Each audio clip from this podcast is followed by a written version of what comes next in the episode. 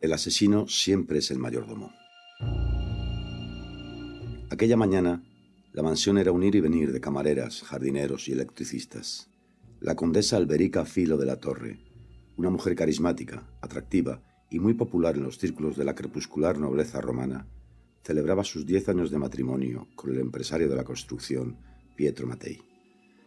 El 10 de julio de 1991, el asfalto en el centro de Roma ardía como siempre en esos días de verano pero la Algiata, un barrio de lujosas villas al noroeste de la ciudad, era un remanso verde rodeado de campos de golf, ideal para una noche de cócteles.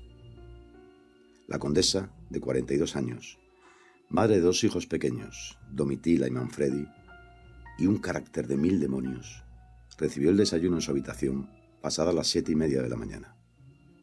Su marido se había marchado hacía poco a trabajar a la otra punta de Roma, y al cabo de una hora ella bajó a la cocina, habló con algunos empleados y un cuarto de hora después volvió a subir y se encerró en su habitación. Nunca volvió a salir con vida. El asesinato de la Algiata fue durante dos décadas un agujero negro en la historia de la crónica negra italiana. Como sucede siempre en la estrella polar de la galaxia de las conspiraciones y los crímenes sin resolver, se atribuyó a los servicios secretos, a las bandas criminales, al marido o a un presunto asesino en serie. Hubo decenas de interrogatorios, dos sospechosos principales, pruebas de ADN y pinchazos telefónicos. La Fiscalía y los Carabinieri dedicaron ingentes cantidades de dinero a la investigación, pero nadie logró determinar quién diablos podía haberse colado entre las nueve y cuarto de la mañana, cuando su hija Domitila llamó a la habitación sin recibir respuesta, y las diez y media, momento en el que volvió con una de las camareras y encontró tendida en el suelo a su madre, con la cabeza envuelta en una sábana ensangrentada. El caso de la condesa, que murió estrangulada tras recibir un fuerte golpe en la cabeza, es la quinta esencia de la teoría de la navaja de Ockham. En igualdad de condiciones, la explicación más sencilla suele ser la más probable. Sin embargo, tuvieron que pasar dos décadas para que el empeño de una metódica fiscal llamada Francesca Loy y del viudo de la condesa estaba hasta las narices de que se volcasen insinuaciones sobre la memoria de su esposa, lograran que la investigación se reabriese.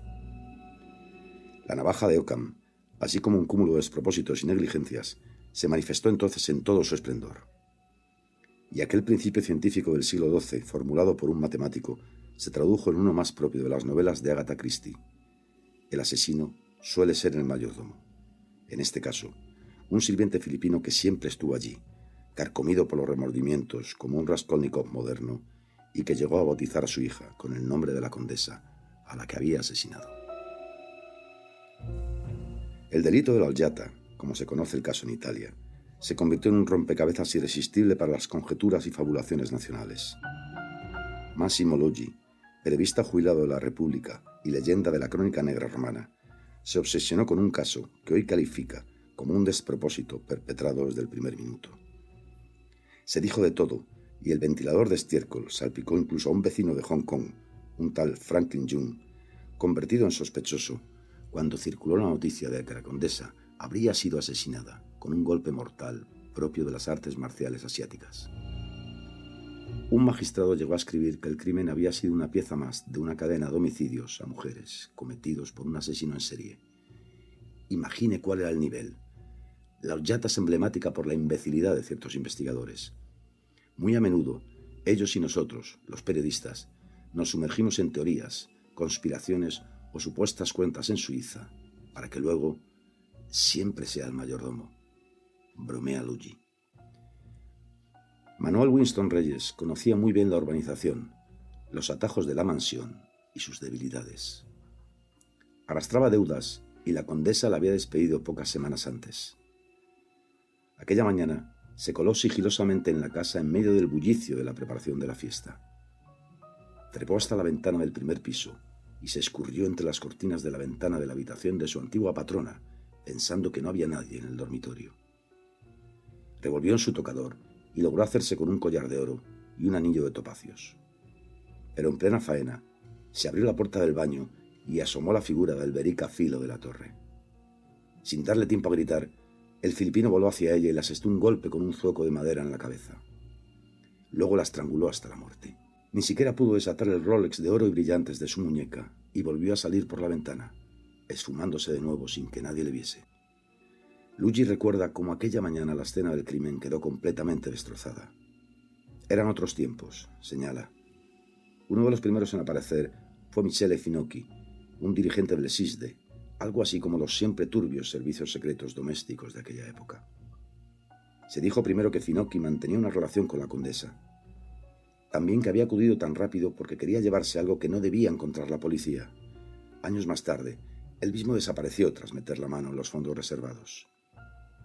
Los carabinieri recogieron las pruebas e hicieron análisis de ADN, todavía muy rudimentarios, de algunas manchas.